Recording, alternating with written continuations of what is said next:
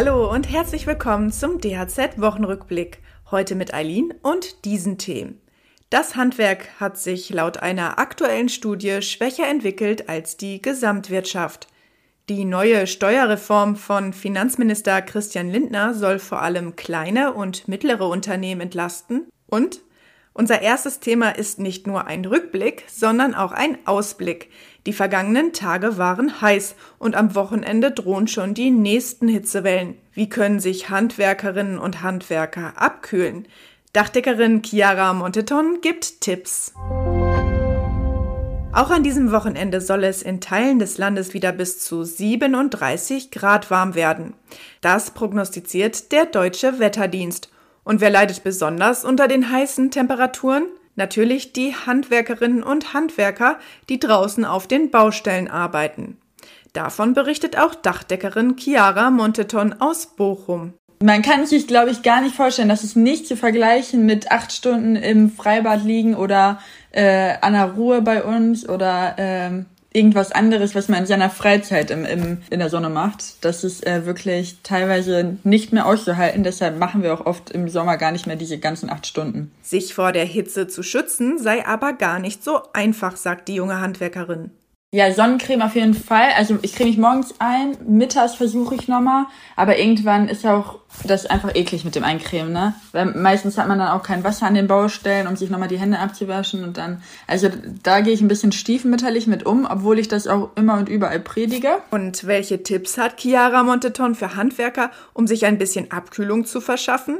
Wichtig ist Kopfschutz. Also wir haben tatsächlich irgendwann nicht mehr Cappy, sondern diese Hüte wie äh, ja so Strohhüte. Das ist ganz wichtig, weil das, strahlt halt richtig von oben die ganze Zeit auf den Kopf und irgendwann äh, ja kriegt man einen Hitzeschlag. Äh, kaltes Tuch in den Nacken, also was, nass machen mit Wasser und dann haben wir immer ähm, hier diese Gefrier großen Gefrierdinger mit ein paar Kühlakkus drin und dann auch ohne Ende Getränke mit dabei. Zudem rät die Dachdeckerin dazu, regelmäßig Pausen im Schatten zu machen und viel zu trinken.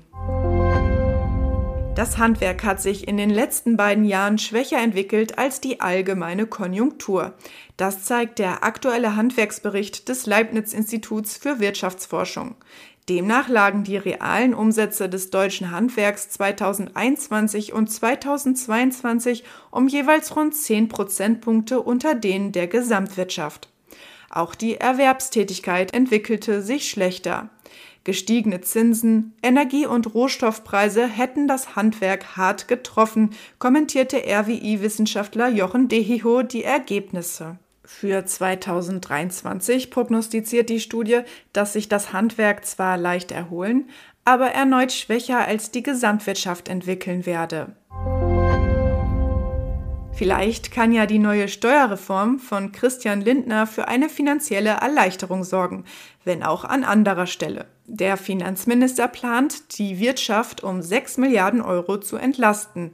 Dafür hat er ein neues Steuerpaket mit dem Namen Wachstumschancengesetz vorgelegt.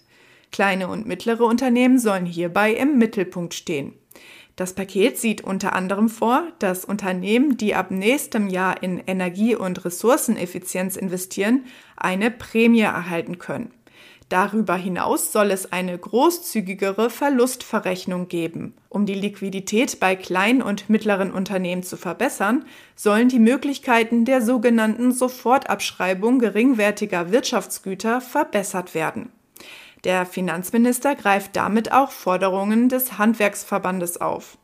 Dieser hatte sich in der Vergangenheit eine wachstumsorientierte Steuerpolitik gewünscht.